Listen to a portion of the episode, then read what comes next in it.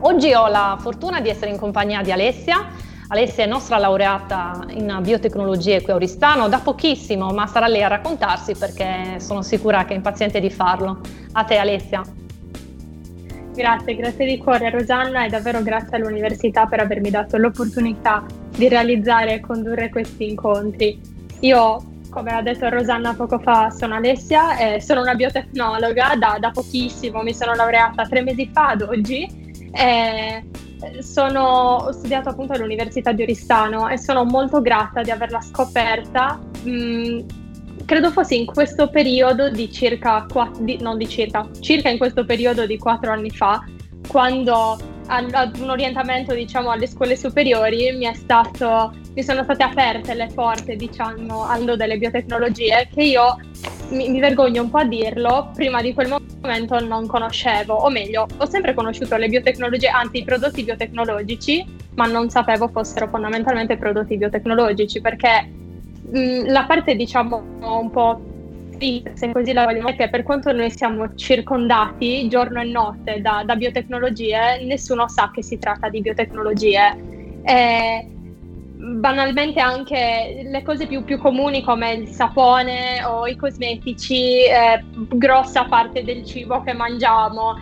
eh, addirittura anche la, la sfumatura dei, dei jeans che indosso sono tutti prodotti che passano magari per gli step biotecnologici e nessuno, diciamo raramente se ne parla in questo senso e infatti sono tanto grata di aver scoperto questa, questa passione che diciamo la quale lavoro ogni giorno per coltivarla e per crearne un, un lavoro un domani e, ed oggi sono davvero grata di aver avuto l'opportunità di, di, parlarvi un po', di farvi entrare un po' nel mio mondo. E per vostra fortuna non lo farò da sola, eh, lo farò accompagnata da una delle, delle, donne a cui tutti dovremmo ispirarci e sono davvero davvero onorata che abbia accettato l'invito di partecipare e quindi ci tengo a presentarvi la dottoressa Elena Garavatti. Buongiorno a tutti, grazie Alessia, la tua eh, intanto se, commenti generosissimi che spero di meritare, insomma, e poi il, grazie anche per l'entusiasmo e la passione che stai eh, trasmettendo a tutti i biotecnologi. In effetti eh, le biotecnologie sono una, è un metasettore, una tecnologia eh, straordinaria, sono tecnologie straordinarie che come dicevi giustamente tu, insomma, incontriamo quotidianamente. Eh, c'è da dire che purtroppo sono state anche, come dire, ehm, vissute in maniera scorretta da una, da una ehm, comunicazione mediatica che ehm, a volte insomma, non è stata proprio correttissima. In realtà che cosa sono le biotecnologie? Sono tecnologie che utilizzano organismi viventi come batteri, lieviti, cellule animali, cellule vegetali per sviluppare prodotti e processi. Quindi giustamente come dicevi le incontriamo dal, quando beviamo della birra, quando mangiamo del pane, ma le incontriamo anche, eh, ahimè oggi se ne parla moltissimo, eh, ahimè per la pandemia, ma le incontriamo fortunatamente anche nel mondo della, della medicina, della salute. Eh, l'insulina è fatta con eh, metodi mm, biotech. biotech. Esatto, esatto, con le biotecnologie. Io non, non, vorrei sbagliare, però credo che prima che l'insulina venisse prodotta, diciamo, in laboratorio, venisse prodotta, cioè gli umani utilizzassero l'insulina di maiale. Non Quindi, vorrei scherzare, vorrei cioè, sbagliarmi. Benissimo, sei, dici giusto? benissimo, dici eh, benissimo. Infatti anche a proposito di questo c'è da dire che le biotecnologie sono diciamo, un passo avanti per quanto all'epoca di, diciamo, di, di, un, di un servizio eh, in, un, in, un, programma noto, diciamo, sono state travisate come se fossero magari eh, delle, delle, cose sconosciute, magari tutto ciò che viene modificato in laboratorio da quel momento in poi è stato visto un po' come la, la pecca, diciamo, e dobbiamo, dobbiamo insegnare che non è così. Guarda, allora io eh, mi piace citare eh, il padre, eh, per alcuni insomma, della rivoluzione verde, quando dici questa cosa che è il premio Nobel eh, Nomar Burlag, del premio Nobel per la pace, il quale eh, diceva che le biotecnologie, cito la frase, sono ben conosciute da madre in natura, perché il frumento, per esempio, è frutto di un incrocio naturale di cromosomi tra differenti erbe selvatiche. L'incrocio delle prime due ha dato l'origine al grano duro, che era già utilizzato dai sumeri. Cioè, il concetto di ehm, eh, prodotto naturale e, e quindi uguale sempre a se stesso è assolutamente sbagliato perché in natura, fortunatamente, la natura muta, la natura cambia. Eh, l'ibridazione per dare vita a delle specie più resistenti alle infezioni, per esempio da parassiti, piuttosto che alla siccità, eccetera, è una cosa che è, è quella sì che è naturale. Quindi eh, anche il concetto insomma, di, eh, di um, prodotti naturali, insomma, la natura muta e quindi le biotecnologie in realtà appunto sono da sempre con noi, sono da sempre con noi e per fortuna è così. Tornando al tema appunto della, eh, della salute, tu citavi adesso l'insulina da, che effettivamente era, ehm, eh, veniva estratta da, da, dai maiali, insomma veniva, era di origine suina e eh, in realtà appunto è stato facile produrla perché tutto sommato è una proteina una, abbastanza semplice, adesso da un punto di vista tecnico è, è stato mh, mm, non difficilissimo produrla, però è stato un, un salto, eh, una rivoluzione nel mondo della medicina. Se poi adesso pensiamo a quello che, al contributo che durante la pandemia le biotecnologie stanno dando, ecco questo è straordinario perché Consideriamo che dalla diagnostica, e quindi i famosi tamponi, tutta la parte diagnostica, la parte di prevenzione e quindi la vaccinazione, ma anche la parte di terapia anticorpi monoclonali sono tutte biotecnologie, sono tutte di origine biotech e i farmaci, i nuovi farmaci saranno per l'80% di origine biotech. Quindi il contributo in salute che le biotecnologie danno è un contributo straordinario. E mi piace anche, eh, in, insomma, citando la, la, il tema dei vaccini e delle biotecnologie, in questo momento della pandemia, anche quanto sia stato straordinario lo sforzo di tutta la, la di tutti gli scienziati no? nel lavorare insieme. È stata una cosa, pensa, produrre dei vaccini così innovativi in così pochi mesi è una cosa che mai si sarebbe pensata, eppure la comunità scientifica ha messo a disposizione i dati, abbiamo condiviso i dati nessun, in maniera molto aperta e quindi ecco che la, il valore aggiunto della scienza si è trasformato veramente in possibilità di eh, di, di, far fronte a una situazione assolutamente eh, terribile. Quindi eh, sì, ehm, diciamo che la, la, le biotec- biotecnologie eh, RED che rappresentano la gran parte, insomma anche da un punto di vista di mercato, noi sono il 50%, però poi ci sono altre biotecnologie che sono i colori delle biotecnologie, no? che sono diversi. Esatto sono diverse, adesso io non so che cosa tu sia interessata perché questo non ce lo siamo dette, però ci sono le green, ci sono le white, ci sono le grey, quindi eh, perché appunto è un sì. metasettore. Quindi in realtà... Esatto, io... Dimmi, dimmi, scusa. No, no, no, no dicevo che le biotecnologie, il, il, vantaggio, il grosso vantaggio delle biotecnologie, per quanto ne esistano, diciamo, in ambiti vastissimi, sono molto versatili, soprattutto, diciamo, eh, sulla base, perché noi conosciamo le red, conosciamo le green, conosciamo le grey che sarebbero le rosse, le biotecnologie rosse che sono legate al settore medico, all'ambientale, quelle white all'industriale, che sono legate tutte a settori diversi. La base c'è una base comune tra tutte queste biotecnologie certo. fondamentalmente e questa è una cosa molto bella perché le biotecnologie io credo siano una disciplina molto trasversale ecco si possono applicare mh, a, a tanti concetti. Certo, e sono infatti, sicura che ci troveremo d'accordo. Assolutamente, ma infatti appunto è un metasettore proprio per questo e proprio per questo anche, ha un peso così importante anche nel nostro PIL da un punto di vista industriale, insomma eh, adesso io qui ho qualche dato, sono 700 imprese, le imprese del biotech e producono qualcosa come 12 miliardi di fatturato, eh, eh, quindi insomma addetti sono 12 milioni di addetti, quindi 13.000 13 addetti, scusa, di cui il 34% impiegato in RD, perché ovviamente le biotecnologie hanno fortissima vocazione nella ricerca e sviluppo, quindi perché producono innovazione, no? e quindi eh, vengono dalla, dalla, ricerca. La ricerca è fondamentale, gli investimenti in ricerca presenti nel biotech sono quattro volte superiori a quelli di un'industria eh, tradizionale, insomma addirittura sette volte, nove volte rispetto a quella eh, manifatturiera. Quindi gli investimenti in ricerca sono straordinari nella, eh, nelle, nelle, biotecnologie e la ricerca produce innovazione ed è quello di cui abbiamo bisogno perché senza innovazione non c'è futuro. Questa è una, una cosa che bisogna sempre tener conto e per avere futuro e quindi innovazione bisogna investire, quindi bisogna anche fare delle politiche, mettere in atto delle politiche che sostengano la ricerca e purtroppo ce ne siamo accorti eh, un po' in ritardo, insomma, no? eh, anche sulla, sulla, pelle di tutti, insomma, di quanto sia importante poi avere lungimiranza nelle politiche che eh, vadano appunto nella direzione di investimenti in ricerca e sviluppo importanti. Diciamo, aprendo una parentesi, che trovo molto triste, tra virgolette, che ci si è resi conto di quanto sia importante investire su questo settore in una situazione, cioè che sia stato bisogno, eh, sì. eh, sia stato necessario arrivare ad una situazione tale per, arriva- per, per riuscire a capire eh, qual è l'importanza della ricerca e dello sviluppo e dell'innovazione e dell'investimento su questi settori. Assolutamente realtà, sì.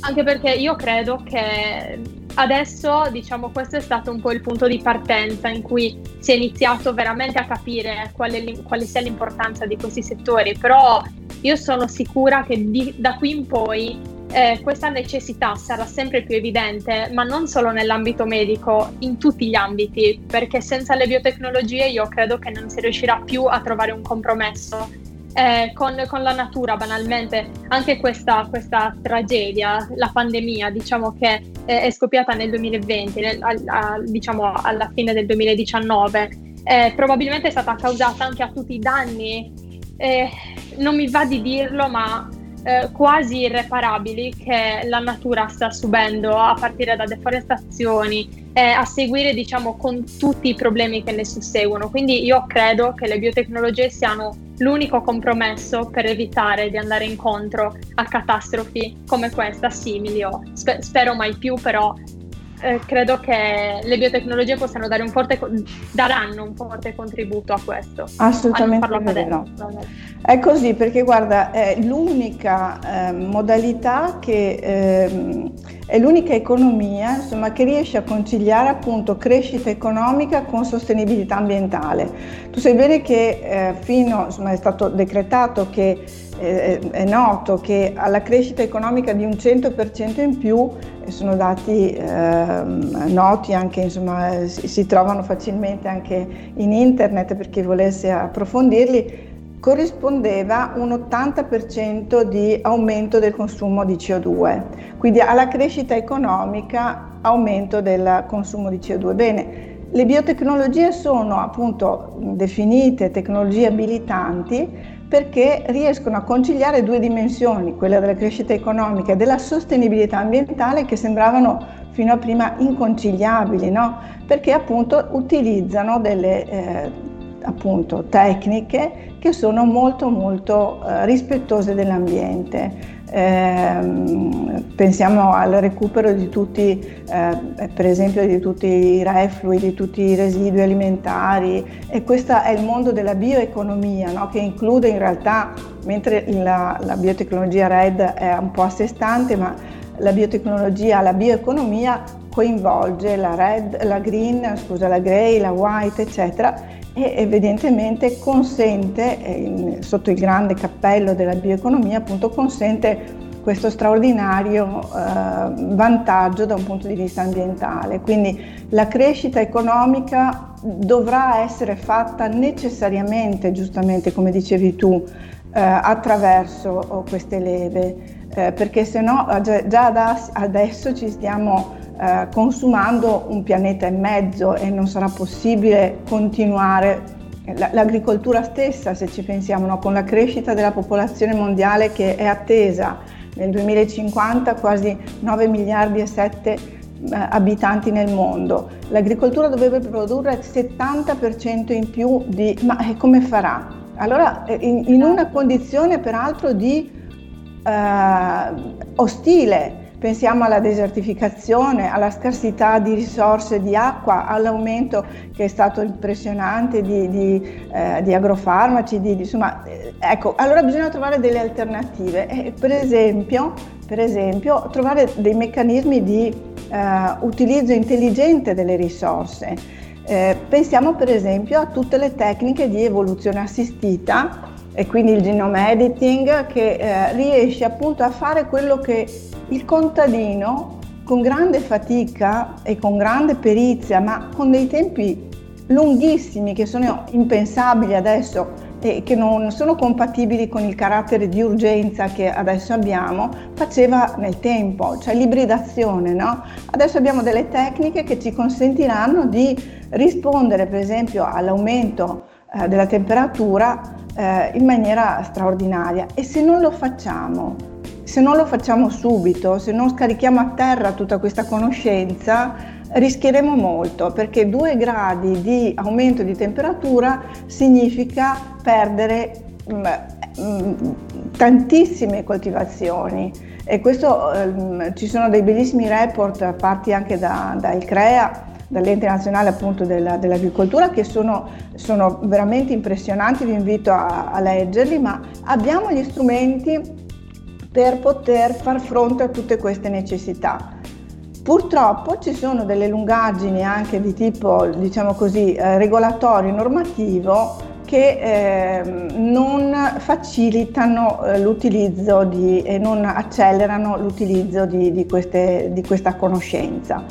Ehm, mi riferisco per esempio alle, a, a, quanto veloce invece è stata eh, UK che forte del fatto che beh, una scelta assolutamente opinabile è quella di uscire dal, dall'Unione Europea, però eh, tutte queste tecniche di evoluzione assistita le ha rese, le ha rese eh, praticabili e quindi avrà un vantaggio competitivo nei confronti dell'Europa che invece ancora deve legiferare in merito alla possibilità di utilizzare queste, eh, queste leve straordinarie che ci darebbero la possibilità di avere colture resistenti alla siccità, alle malattie, pensa alla a tutti i parassiti che, che, che sono sorti recentemente, no? tutte le malattie parassitosi che, che, sono recentissime, penso alla xylella, eccetera. Quindi dovremmo affrontare delle, eh, delle condizioni molto ostili e la biotecnologia ci può aiutare, ma dobbiamo poterla sfruttare al, me- al meglio.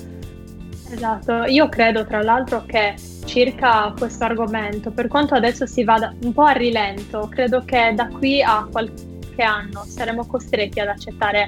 Eh, io, io, l'ho già accettato, diciamo di buon grado e sicura, sicuramente anche lei, eh, però dico anche l'Europa, perché abbiamo citato l'Europa poco fa, credo saranno costretti ad accettarlo, anche se magari nella cultura che adesso c'è non sono ancora, ricon- diciamo, eh, queste, questo genere di metodologie spesso non vengono riconosciute, credo che lo saranno a breve, per, guarda, per un motivo di necessità.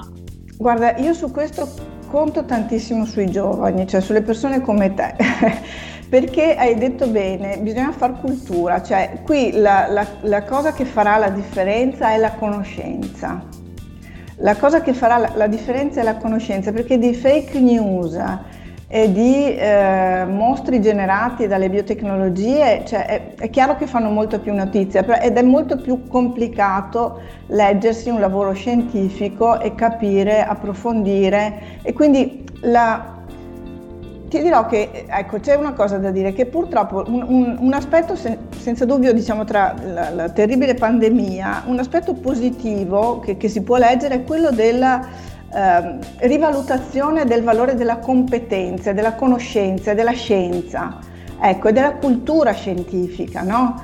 eh, che è tornata ad essere sicuramente in primo piano. Ecco. Quindi far cultura, eh, divulgare appropriatamente la, eh, insomma, concetti come quelli che stiamo così in una conversazione piacevolissima condividendo, ecco, questo è una cosa importantissima e l'università la, la, la, giovani come te eh, sicuramente insomma, hanno un ruolo importantissimo di divulgazione corretta.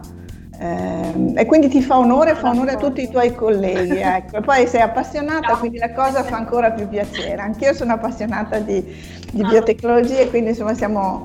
Ma perché se uno capisce effettivamente il valore aggiunto che portano, non può rimanere immune no? e non appassionarsi. Eh... Esatto, e poi io credo che la divulgazione quando va fatta va fatta bene e va fatta con coscienza e competenza perché siamo è un po' strano da dire così, però siamo tutti bravi a scrivere a sproposito e la difficoltà è scrivere con, con cognizione di causa certo. e dovremmo tutti imparare non solo a scrivere con cognizione di causa, ma anche a leggere le cose con cognizione di causa, perché eh, probabilmente, esattamente come diceva lei poco fa, leggere un articolo magari su, su Facebook, sui social, non un articolo, un post, eh, esatto. scritto da, da da persone di cui noi non abbiamo fonti, non, abbiamo, non sappiamo dove si sono documentate, come si sono documentate, se si sono documentate. Non ci possiamo certo basare sul, su ciò che scrivono e propongono dei post qualsiasi, certo. andando a leggere su riviste scientifiche, su magari eh, eh, ehm, canali accreditati, se così li vogliamo definire, allora quello credo sia un metodo di, di divulgazione corretto e anche un metodo di auto ehm, autopreparazione, non so come poterlo certo, definire, corretto, certo. perché eh, è anche giusto che le persone cerchino di, di informarsi quanto possono e non si, non si fidino alla cieca, per così dire. Eh, però è anche giusto sapere da dove ci si può informare, è importante saperlo. Io da questo punto di vista, se posso darti e dare a tutte eh, le persone che ci ascoltano un suggerimento, noi abbiamo un sito bellissimo su Assobiotech che è ricchissimo di informazioni ehm, autorevoli perché sono fatte insomma, da persone del settore che vi invito ad andare a, a leggere, insomma, ecco, quindi abbiamo fatto anche dei bei lavori eh, con i giornalisti eh, di, di insomma, avvicinamento appunto alle biotecnologie perché no, non si può non sapere oggi insomma, che cosa sono, ecco, perché appunto saranno sempre più con noi. Pensa appunto, ti dicevo, l'80% dei nuovi farmaci saranno di origine biotech, ma anche il 50% dei prodotti eh, di, di, eh, utilizzati saranno di origine, per esempio nell'agricoltura, di origine biotech, quindi eh, insomma saranno sempre più con noi. Pensa alle bioplastiche, no? Eh, ecco, quindi eh, insomma, le biotecnologie sono veramente molto, molto trasversali, le, le, troviamo ovunque. Eh, sì. eh, a questo, diciamo, relativamente a questo, a questo proposito, eh, vorrei un attimo ehm, ricordare innanzitutto al pubblico che se volete siete i benvenuti diciamo, nel fare domande, noi siamo molto felici di rispondervi.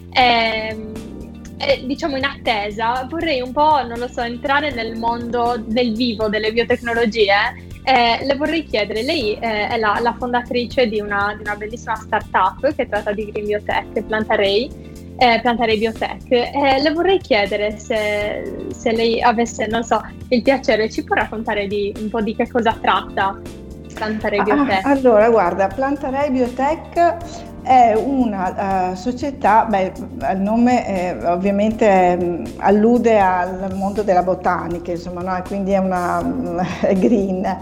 E, mh, è una, una, società di technology transfer. Che cos'è il technology transfer? Eh, Ecco, il technology transfer è uno dei lavori, secondo me, che i biotecnologi potrebbero benissimo fare, cioè eh, significa eh, raccogliere la, la, conoscenza che viene dal mondo accademico e trasformarla in innovazione attraverso la, ehm, la vicinanza con le imprese. Eh, in realtà appunto innovazione come sappiamo bene che cosa vuol dire? Vuol dire poter dare valore aggiunto con, quindi trasformare la ricerca in valore aggiunto a beneficio di una, una, soluzione, portando una soluzione a un problema irrisolto. E questa è una cosa che ehm, è fondamentale perché di ricerca in Italia se ne fa molta e di eccellente, però il meccanismo di trasferimento di questa ricerca è mh, declinata appunto in valore aggiunto per le imprese, ecco, in questo senso ci sono tante cose da fare, tanti, tanti impieghi potenziali da, da da far crescere.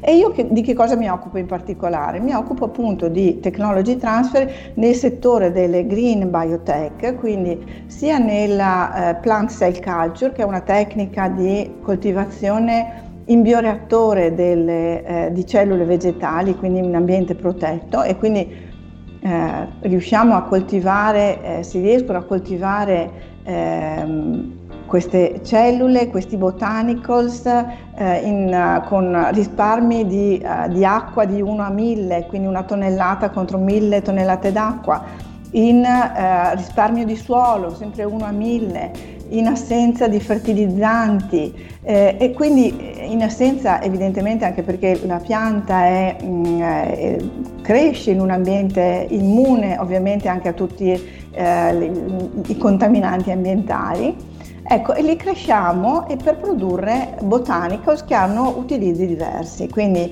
aiuto le aziende a utilizzare questa tecnologia. Utilizzi diversi che sono dal mondo del farma al mondo della cosmesi piuttosto che del nutra. Tu sai bene che le piante insomma, sono eh, straordinari esseri dai quali estrarre delle sostanze che eh, l'uomo non riesce a produrre autonomamente, quindi deve beneficiare della produzione esogena, diciamo, de- fatta dalle piante, i famosi metaboliti secondari, polifenoli, eccetera, no? che servono. Ecco, però il problema qual è? Il problema è che, appunto, come si diceva prima, l'agricoltura non avrà tanto suolo per produrre in abbondanza e rendere disponibili molti principi attivi che sono interessanti.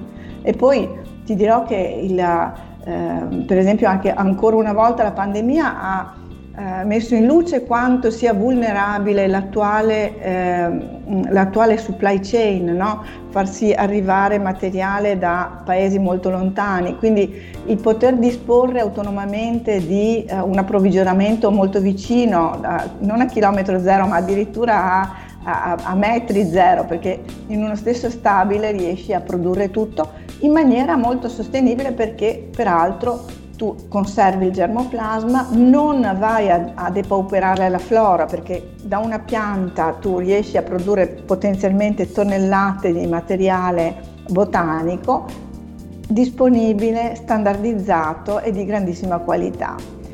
L'altra cosa che faccio invece è quella di eh, utilizzare i residui, i cosiddetti scarti eh, alimentari per la produzione di ingredienti sempre da utilizzare nel mondo della nutraceutica piuttosto che della cosmesi. E sono anche questi interessantissimi, le famose materie prime e seconde, no? E qui si, si allarga tutto il capitolo della bioeconomia.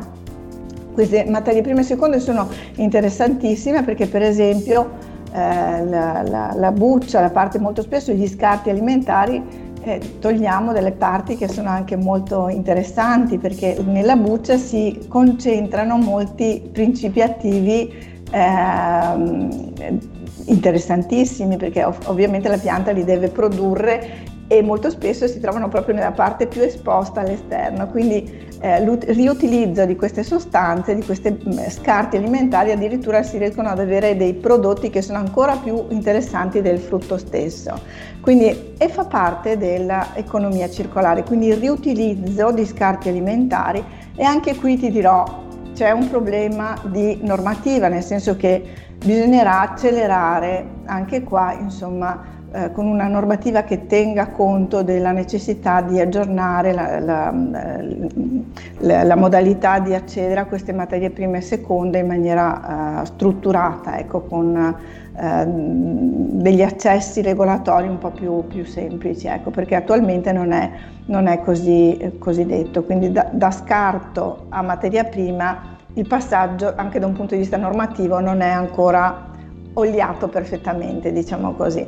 Però anche in questo caso possiamo avere dei risparmi ovviamente di acqua, di, eh, di terreno e quindi è una cosa esatto. molto interessante, no?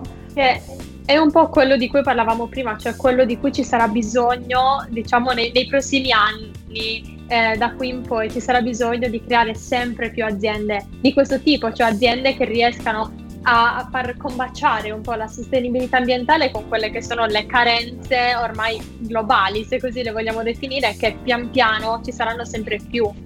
Ma guarda, allora eh, ci sono dei casi straordinari, tra le altre cose per i giovani oggi veramente eh, la possibilità di creare delle start-up nuove. Allora ci sono dei casi eh, di start-up innovative straordinarie, di aziende che con gli scarti di arance hanno creato dei tessuti dei, delle, con le fibre di arance, hanno eh, creato dei tessuti assolutamente sostenibili, bellissimi, assimilabili alla seta.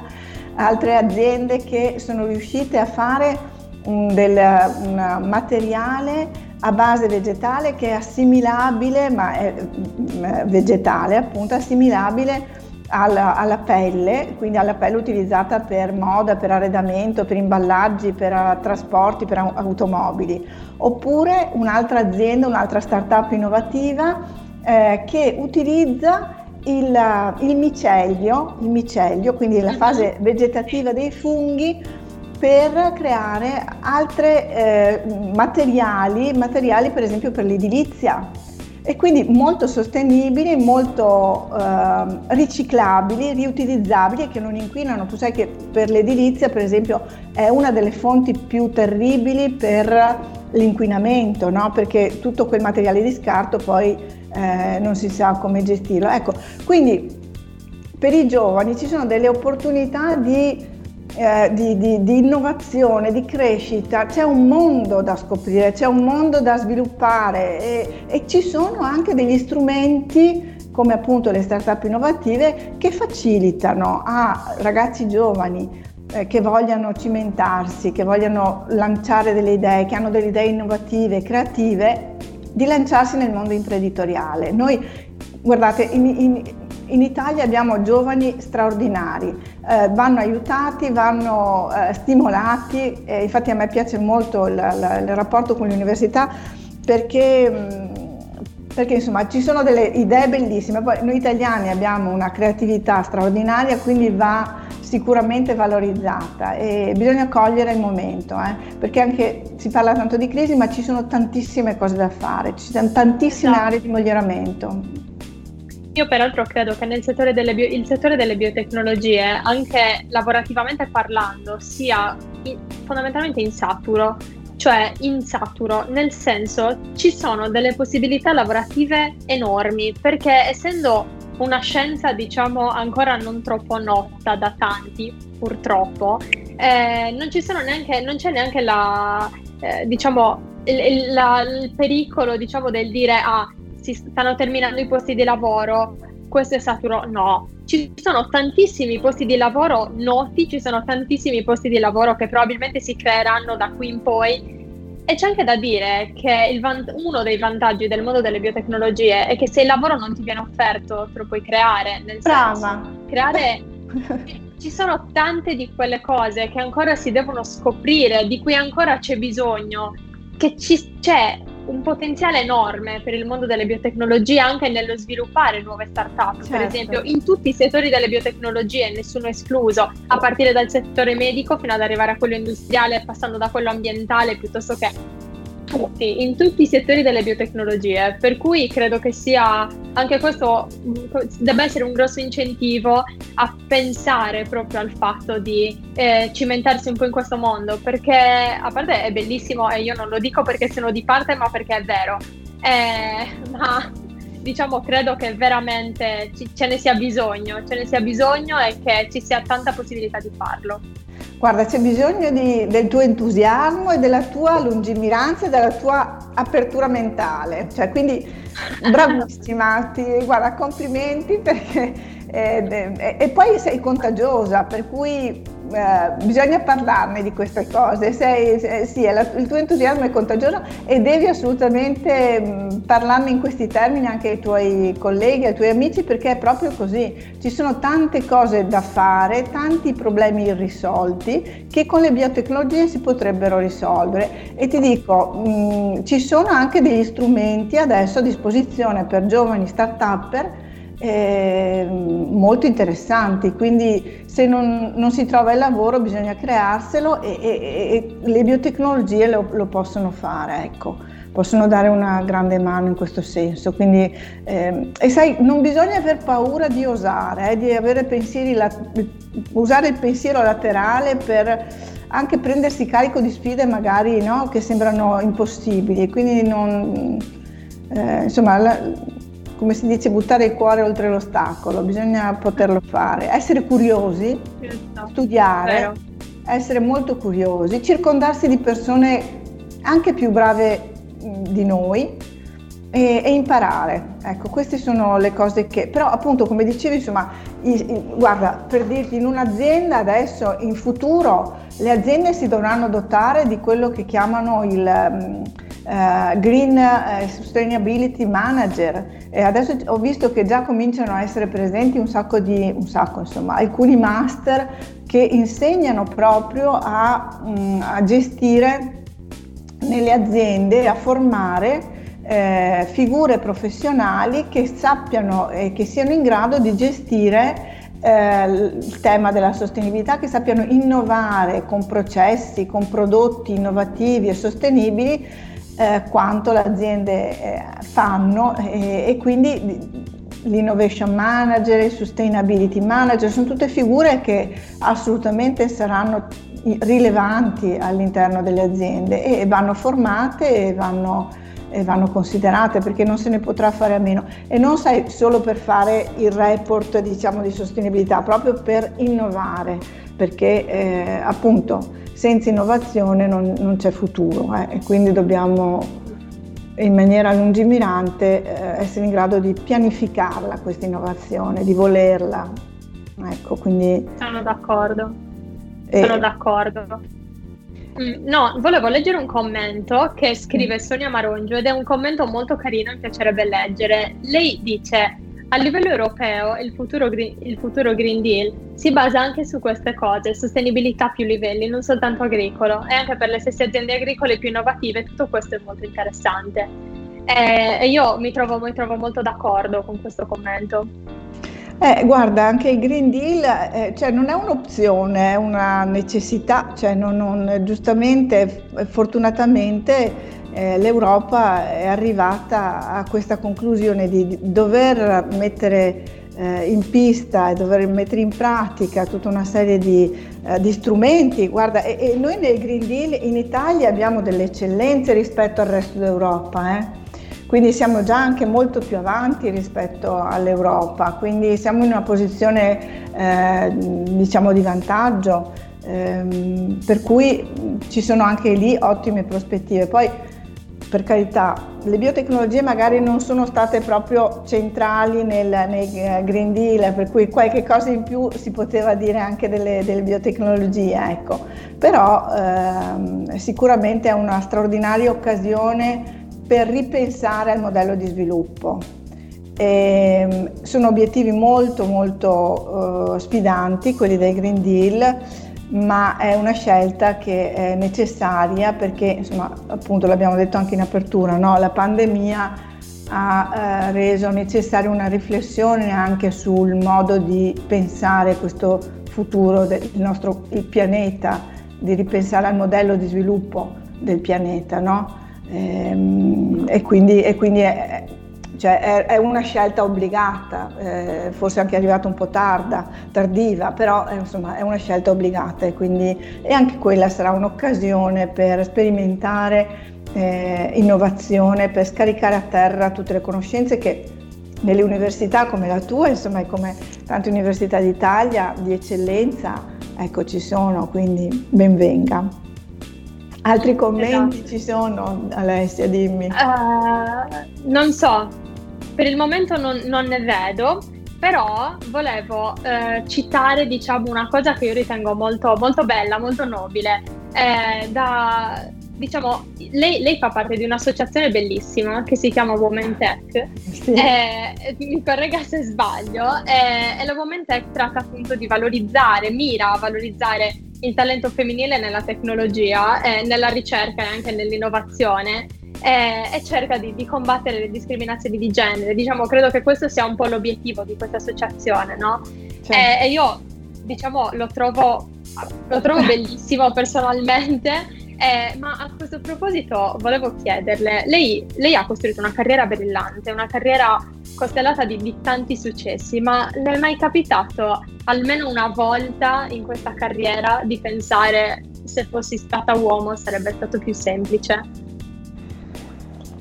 Beh, allora guarda, eh, sì, mi è capitato. Mi è capitato soprattutto perché, ehm, ne, diciamo, parecchio tempo fa, mm, poi col passare del tempo, insomma, una persona acquisisce anche un po' più di sicurezza, insomma, eh, però eh, diciamo che lo stile di management delle, di noi donne tendenzialmente è diverso, no? perché abbiamo uno stile che è meno mh, mm, autoritario, eh, insomma è uno stile diverso. E quindi questa cosa, eh, io ho, ho, sempre cercato di essere me stessa, cioè non mi sono, uh, non ho indossato maschere da manager, quindi sono sempre stata me stessa.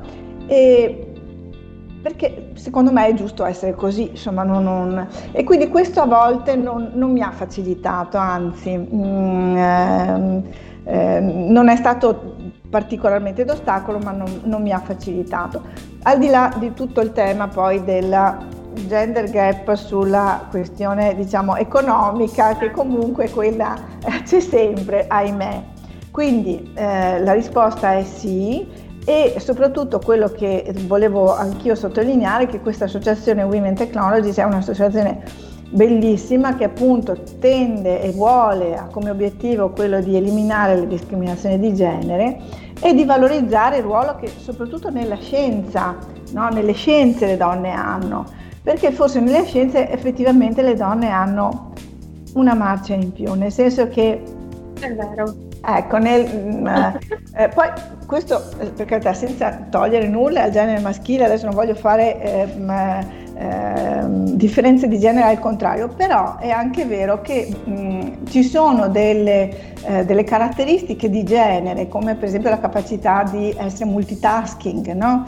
De, di noi donne, che è, c'è senza dubbio eh, la, l'empatia che abbiamo, la capacità di cogliere sfumature in un team, di riuscire a lavorare in team e di riuscire anche a mettere insieme magari personalità molto eh, in contrasto, quindi questa capacità, ma poi anche la capacità eh, di, di l'intuizione, l'intuizione che nella scienza e che nella, nel, nel, meccanismo insomma, della, dell'innovazione, di, di correlazione di ambiti diversi, quindi il pensiero laterale, no? Ecco, queste cose, queste cose sono un valore aggiunto straordinario che vanno valorizzate eh, assieme al, all'altro valore aggiunto, secondo me, che è un po' classico e tipico delle, delle ricercatrici, che è l'accuratezza. Quindi le, le, anche questo, insomma, una cosa che nella, nella ricerca ha, ha il suo valore, l'accuratezza. Però tutto il resto che dicevo, quindi soft skill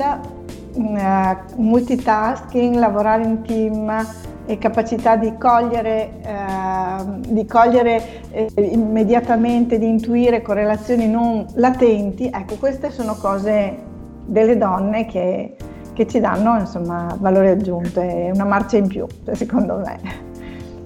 Non so se ti ho risposto. Io spero di scoprirlo presto. Sì, Ma sì, guarda, sì, e poi posso aggiungere un'altra cosa. Secondo me anche nel, ehm, come dire, nell'attenzione al, uh, per esempio, al tema della sostenibilità ambientale, no? al prendersi cura, il take care della, non solo della persona, ma anche dell'ambiente. Ecco, secondo me le donne hanno una sensibilità anche maggiore degli uomini, mi sento di dirla. E quindi anche in futuro, vista la necessità di prodigarsi e di eh, esprimere il, al meglio queste cose nella, nella, Green Deal, ma anche appunto nella sostenibilità ambientale, ecco, sono tutte cose che, che potremmo, in cui potremmo dare un grande valore aggiunto, un grande contributo. Insomma, persone come te, biotecnologa, appassionata, eh, cioè, hai un futuro davanti roseo, Alessia, dai.